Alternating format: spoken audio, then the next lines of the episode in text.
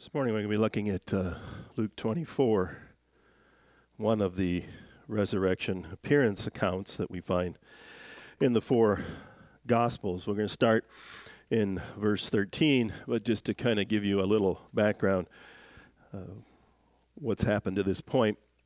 Luke 1, uh, the verses 1 through 12, uh, some woman who came to the tomb on that Sunday morning saw the stone rolled away from Jesus' tomb two angels tell them that the Lord Jesus is risen and remind them that Jesus told them about his crucifixion and resurrection. So the angels kind of back that up.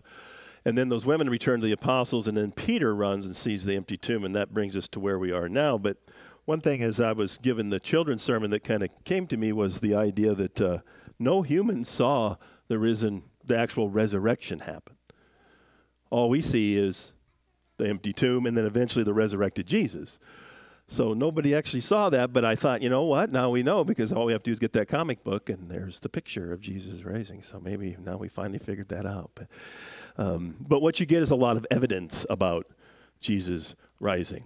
So after these things, on that same very day, we'll start in verse 13. That very day, two of them were going to a village named Emmaus, about seven miles from Jerusalem, and they were talking with each other about all these things that had happened. While they were talking and discussing together, Jesus drew near and went with them, but their eyes were kept from recognizing him.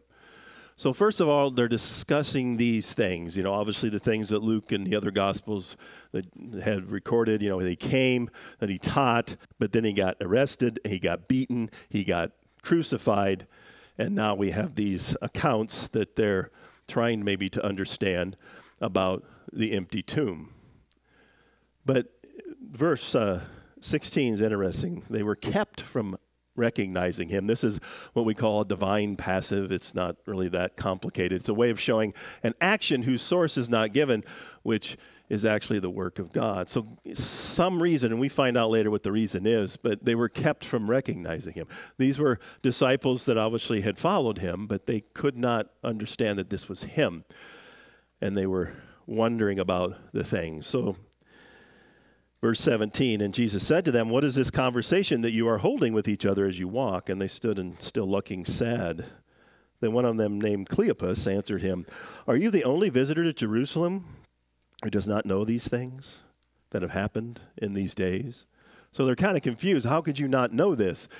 Um, but notice what Jesus does. He does, which is always a good thing to do when you're talking about important things. You're talking about a conversation with someone good thing to begin to talk about important things with a question.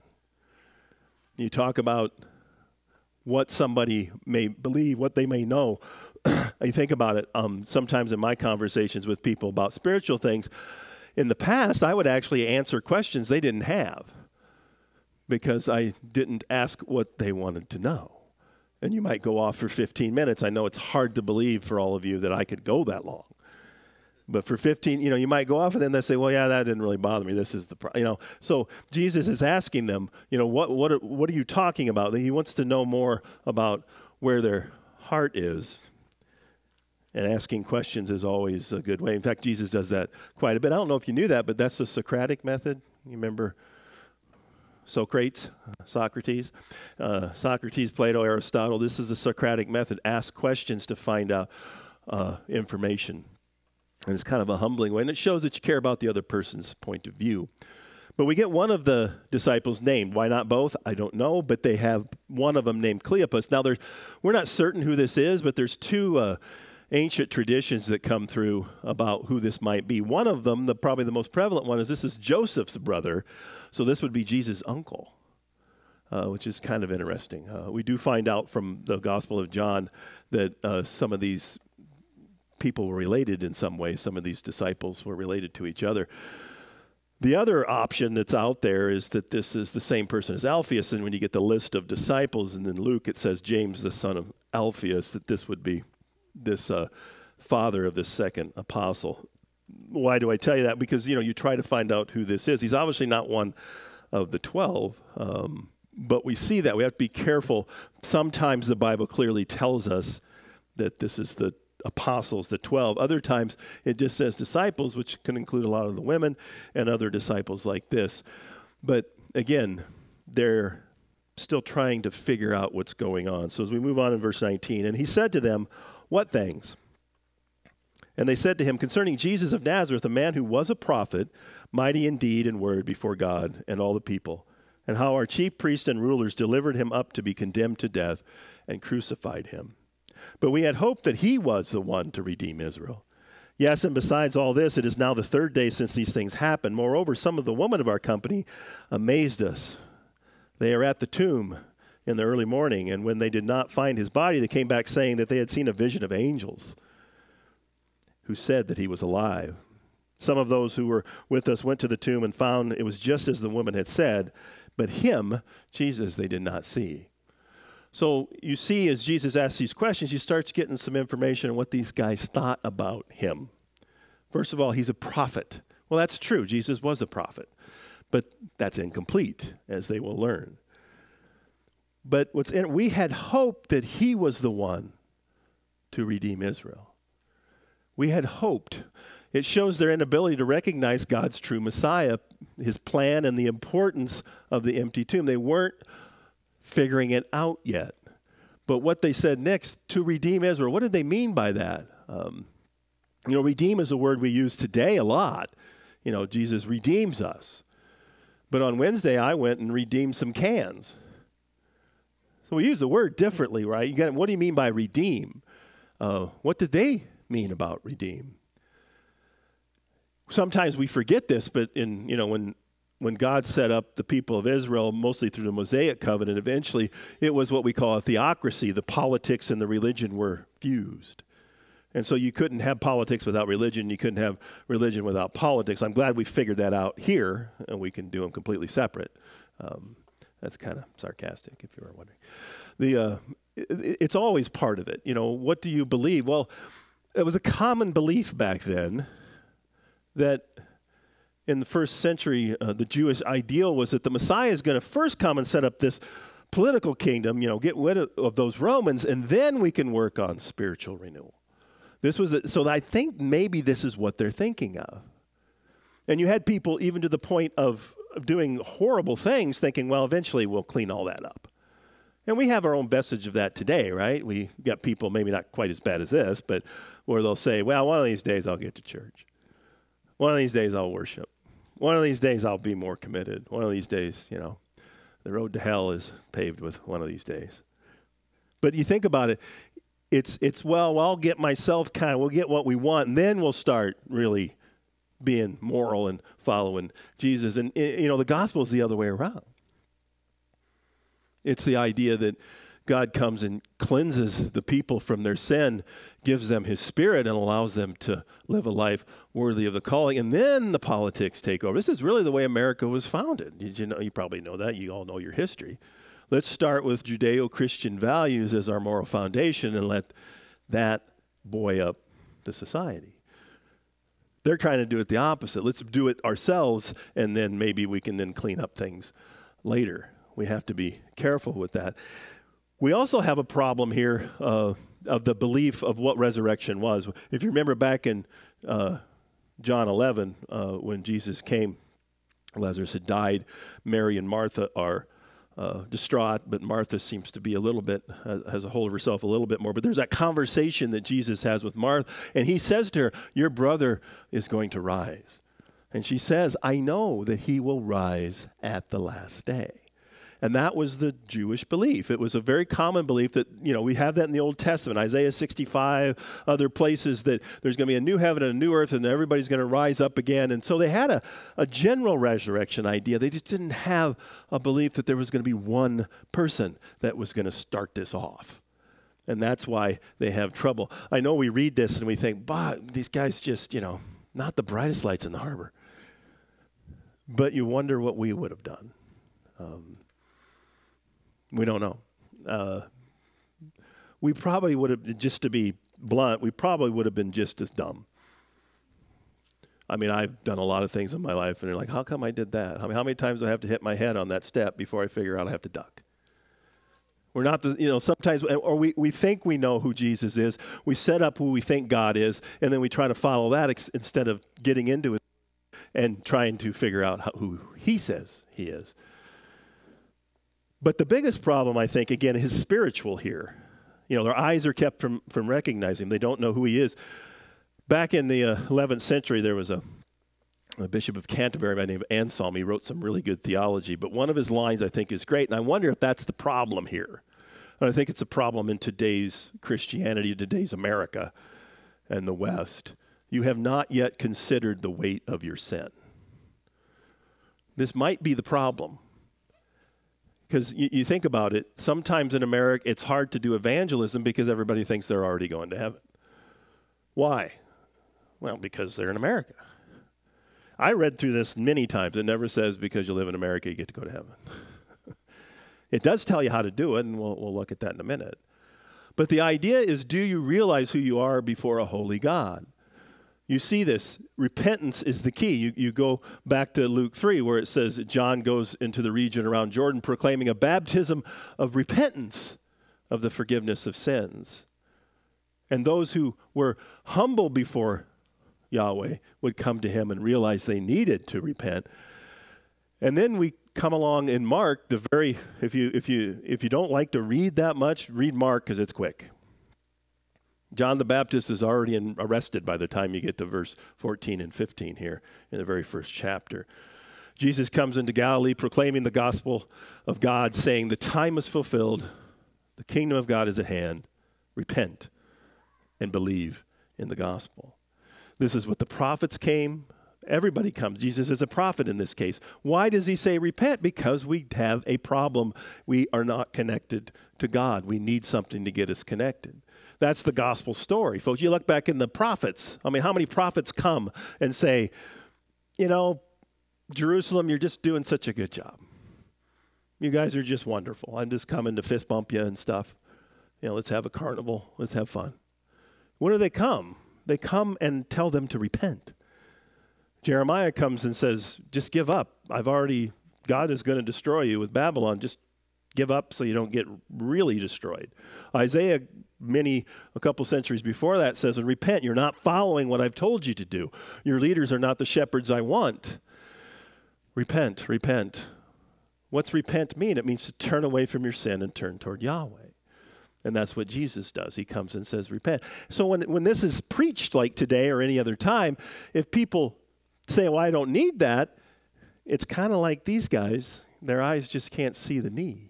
They have not yet they have not yet felt the weight of their sin. But to those who understand that, and you see this in the Gospels, you see it in the letters, when they understand and somebody says repent, then their heart is just wanting Him, knowing that He knows that they are weak in their faith, they're weak in their sins, and they need somebody to pull them out. And that's the key. It's where the heart is. So these two seem to believe the tomb was empty. I mean, that's, that's just evidence. But the, the angels report that Jesus was alive. They just don't quite have it because maybe they don't understand what they need. And that's true today, right? You can go out and today and do an Easter egg hunt or whatever you want to do and tell somebody repent, and they'll look at you like you're a nut. I don't know, the older I get, the more nut looks I get. You know, they keep looking at you like, maybe it's the words. But, uh, you know, again, you think about that when you do jail ministry, when you do prison ministry, when these guys know that they have done, they, they do not deserve to be forgiven. When you say repent, they, they know what you're talking about because they're, they understand the gravity of their sin. A, they're in prison, and B, they're at a Bible study, so you're hoping that they're coming to understand that even that horrible crime that these guys could commit is still obliterated before the Father's eyes because of Jesus' sacrifice. That's what repentance is all about. We have to believe first that we need Him before we're going to ask Him to save us, right? You have to realize there's something you need to be saved from. So you almost, and it sounds a little bad to say this, but it's the way Jesus does it. You got to believe the bad news before you can understand the good news. You know, if I came and told you that, you know, to your house and said, you know, you all need to get out. Why? Well, I just I think it'd be good just to get out of the house. But I'm watching the game. But just get out. Just get out. But what if I came and told you there was a fire in your house? And I'm here to help you get out, or the fireman's coming. If you realize there's a problem, you'll follow. The problem is, most people today, the gospel doesn't get preached that you need to humble yourself before a holy God. God opposes the proud but gives grace to the humble. And I am working on getting that shirt. It says I'm humble. Just think it's a good thing to let people know. Um, verses 25 through 27. And he said to them, O foolish ones, not a good start if you're those guys, and slow of heart to believe all that the prophets have spoken. Was it not necessary that the Christ should suffer these things and enter into his glory? And beginning with Moses and all the prophets, he interpreted to them in all the scriptures the things concerning himself. That verse 27 is quite a verse. All that the prophets have spoken, which, you know, for them was written down. For us, it's written down. It's called the Old Testament. He thinks he's in there. And I've always wondered, and this, I guess I can ask this when I die, I probably won't care. Why don't we get some of that here? I think I know, and just a guess. I think we're supposed to do some work, figure it out. Might have to read the Old Testament and try to study it. But what they did, it looks like they're treating the text selectively. We do that a lot. You know, you can take one, we have a, a little ditty here you never read a Bible verse. It means don't read just one verse, read the whole context, try to understand what it says, what does the author mean, what was the person speaking in the text mean, then try to apply it to your life. They apparently omitted the Messiah suffering from their theology. You know, we thought he came to redeem Israel. And obviously they killed him, so that can't happen. Their idea of redemption's a little off. But we too, we, we must take the whole counsel of Scripture to understand our theology. The Messiah, the Christ, Messiah is the old Hebrew word, Messiah ka, that means anointed one. We have a lot of messianic prophecies in the Psalms and in the prophets. The Christ is the, the Greek term for that. It's not Jesus' last name, uh, it's who he is. But it, says in the Old Testament that there is going, the Messiah is going to have to suffer. The two main texts that tell us that is Isaiah 53, which we call the suffering servant, and Psalm 22, which gives a almost eerie rendition of crucifixion a thousand years before anybody thought it up.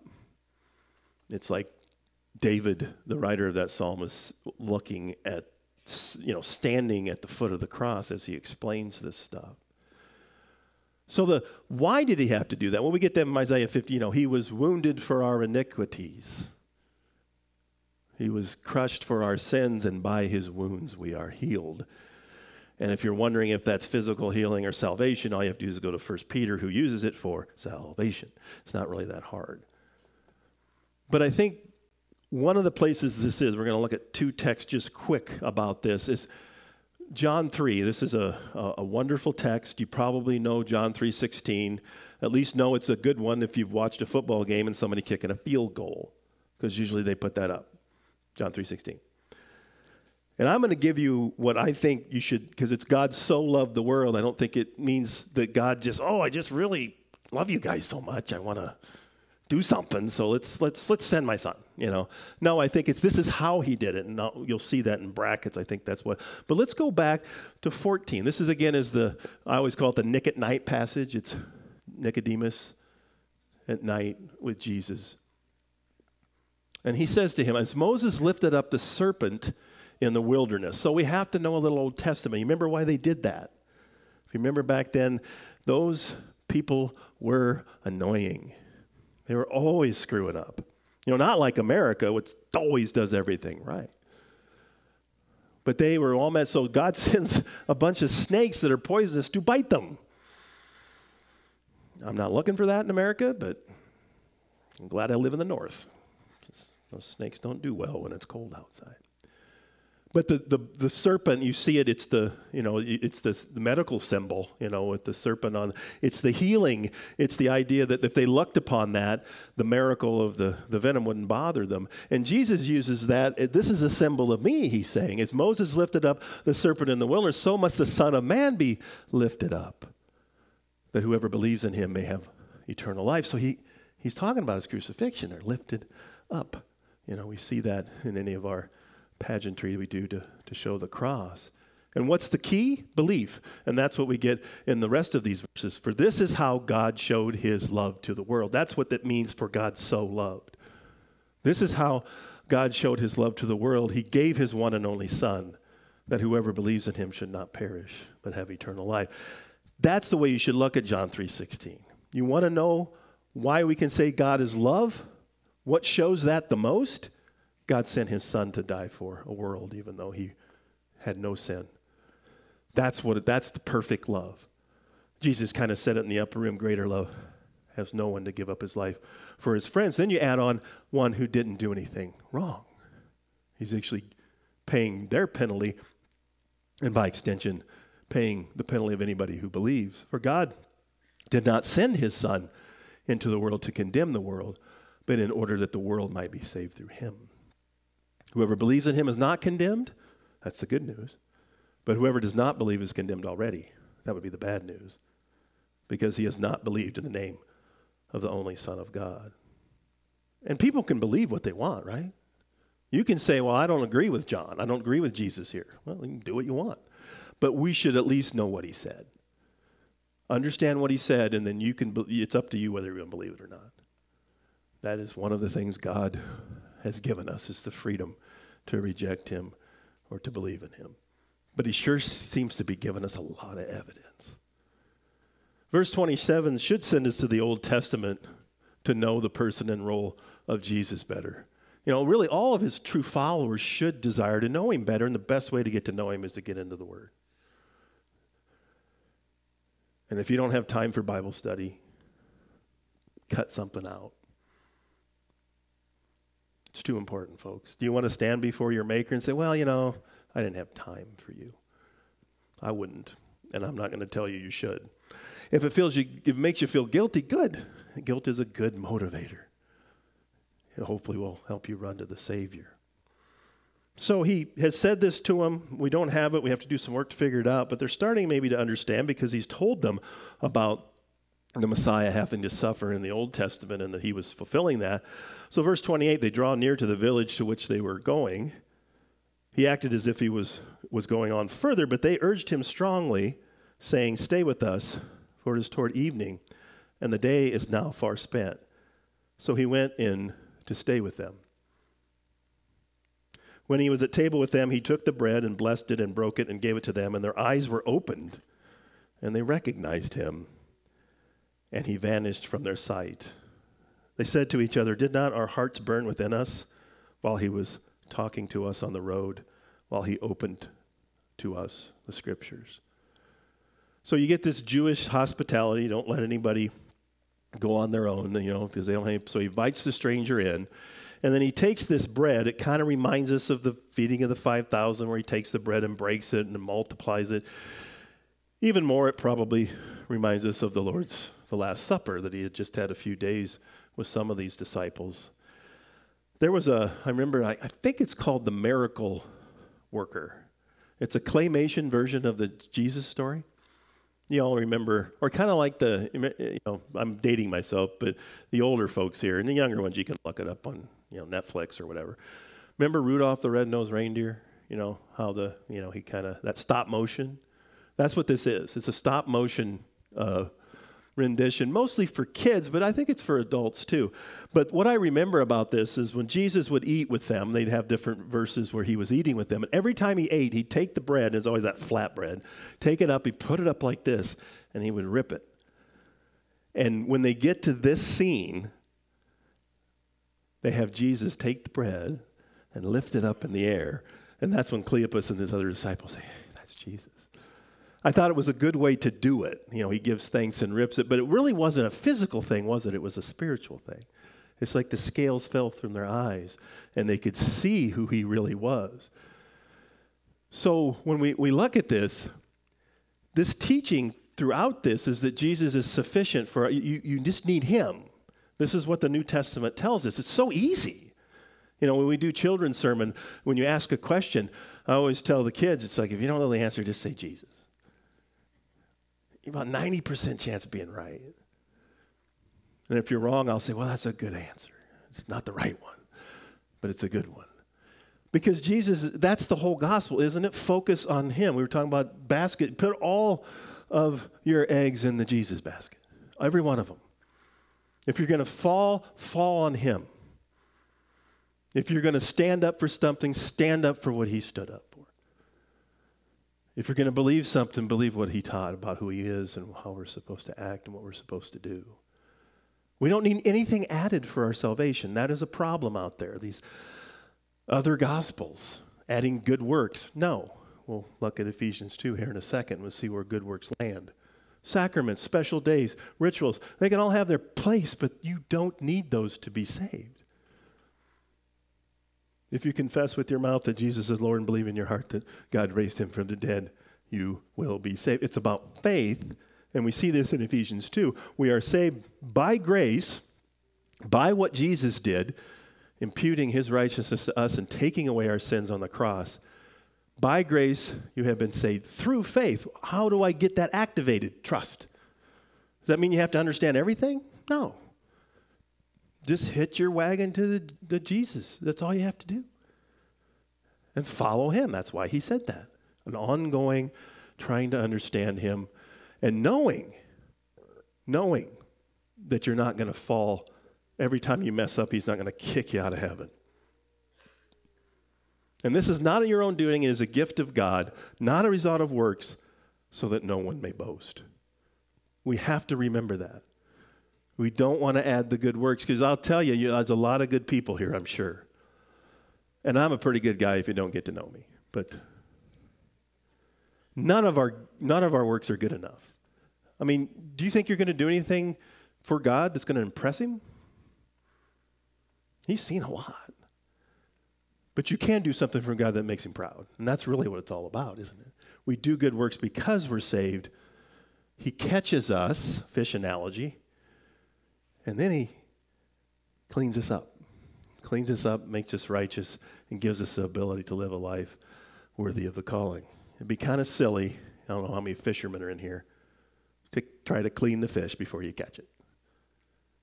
It, you know, doesn't really work, does it? And that's kind of what this is talking about this ongoing idea that grace is something that saves us, and you're saved once you have trusted Him, but it's something that we live by the rest of our life, knowing that God, and this is the key, God does not look at you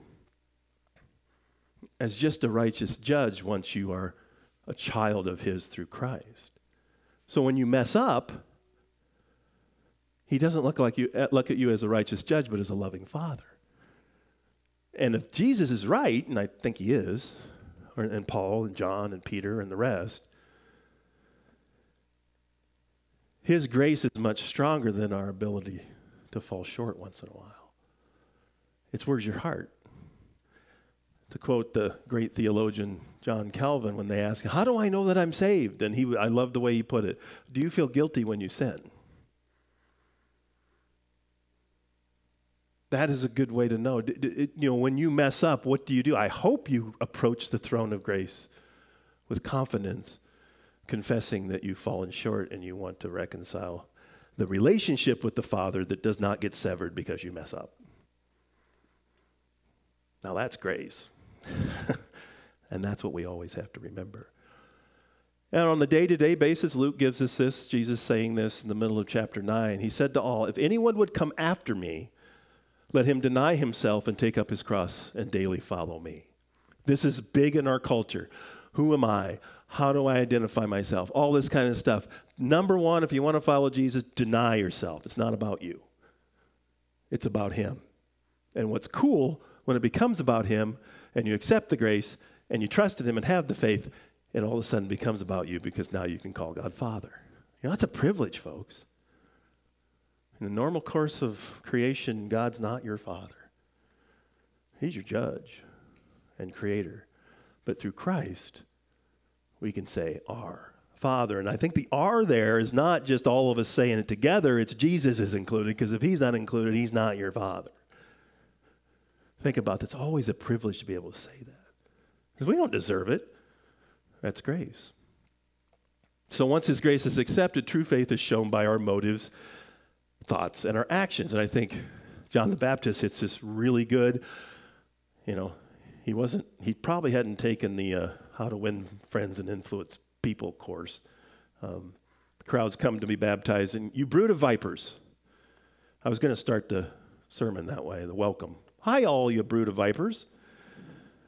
Um, he's talking to the people who are rejecting him, and then by extension, ejecting the one he's come before. Who warned you to flee from the wrath to come? Bear fruit in keeping with repentance. I, I remember that every day I wake up because is my life going to look like that I've repented and I follow Jesus? If it doesn't, you start to have to call into question Am I actually following him or am I just kind of giving him lip service? So, verse 31, going back to the eyes recognizing him, it's as you know, Jesus does this, the prophets do this sometimes it's kind of an enacted parable. It really happens, but you see their eyes are open and they can recognize Jesus, but you can see in the background John 3 3, just earlier in the Nicodemus passages, Jesus says, Truly, truly, I say to you, unless you are born again, born from above, born of the Spirit, however you want to translate that, he cannot see the kingdom of God. So something had to happen to these guys' eyes by God so they could see him. And something has to happen to every one of you if you believe something happened. Something changed. The Holy Spirit changed your heart, as Ezekiel says, from a heart of stone that's hard to a heart of flesh that's able to take the things and humbly follow. So we always remember that. That's it's kind of an they couldn't see him unless Jesus, and you couldn't see the kingdom unless God did something. And all, and all he really asks us to do is call out and repent. Verse 31 is kind of cool too, with uh, he vanishes from their sight. I wonder if it'll be like this for us when we die. In new heaven and new earth, you can just vanish anytime you want.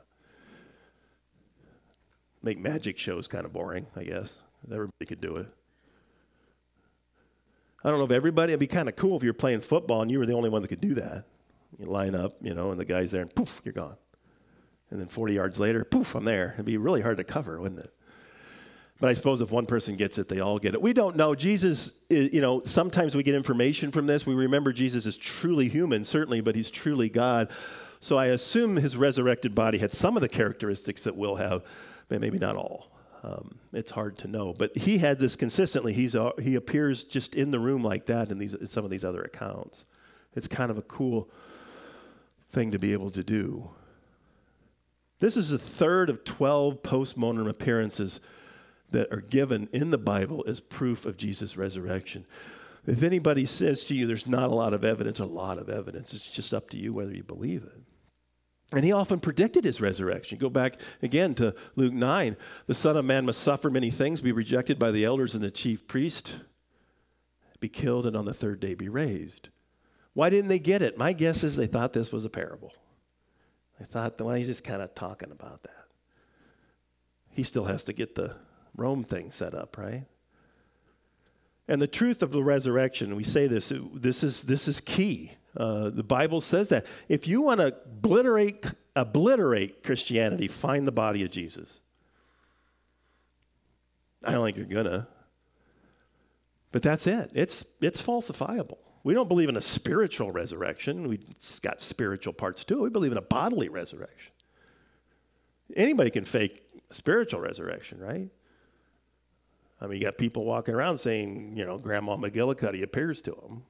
That'd be a spiritual resurrection. And they get padded rooms for people like that, usually. But the resurrection itself is important, right? Paul hits this hard in 1 Corinthians 15. It's a resurrection chapter. If you read later, you get a little information about the resurrected bodies. But he says this is how important it is. If Christ has not been raised, then our preaching is in vain, your faith is in vain. We are even found to be misrepresenting God because we testified about God that he raised Christ, whom he did not raise, if it is true the dead were not raised. For if the dead are not raised, not even Christ has been raised. And if Christ has not been raised, your faith is futile and you are still in your sins. That's the importance of the resurrection. Then those who have fallen asleep, those who have died, that we've done funerals for and hoped because of their faith that they're with Christ, they've in, they've perished. There's nothing there. If in Christ we have hope in this life only, we are all people most to be pitied. we put this as very key. And you see this in Acts 17 when Paul's preaching. God has fixed a day on which he will judge the world in righteousness by a man whom he has appointed. And of this he has given assurance, evidence to all by raising him from the dead. He did it with Lazarus.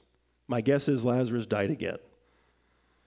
But when Jesus rose, he's still alive. We sing about that. We've already sung about it. So let's finish up these last few verses. And they rose that same hour and returned to Jerusalem, and they found the eleven and those who were with them gathered together, saying, The Lord has risen indeed, and has appeared to Simon. Then they told what had happened on the road and how he was known to them in the breaking of the bread. So these two knew Jesus, but after their eyes were opened and they understand what he was about, they had a better understanding from Scripture who he really was. And they couldn't wait to tell others, which is kind of cool, isn't it? They want to tell people what happened. And that's what we need to look at in our own day. That the purpose of any faithful church today is clearly and consistently preaching the true biblical Jesus. And that's what we always strive to do here. That Jesus was truly God, truly man, the only path of salvation for all. Why do we say that? Because he said that. Why do we believe it? Because we trust him. So we hope that people can understand Him, have their eyes opened, the eyes of their heart, as it says in Ephesians 1, to repent, realize their sin, and believe in Him so that they have Him as an advocate for the Father for the rest of their lives eternally, and then have that desire to daily serve Him and to know Him more and more. Let us pray. Father, as we see this, we see from the old covenant that this was always planned, that this was the this was the redemption that was always promised that Jesus was going to come, the Messiah was going to come. And we get the plane landed so well here in these Gospels that show us why Jesus died, why he rose. May we have a desire in our hearts to know you better through your word, through worship, through prayer, through serving your church. May we always want to live the life worthy of the calling.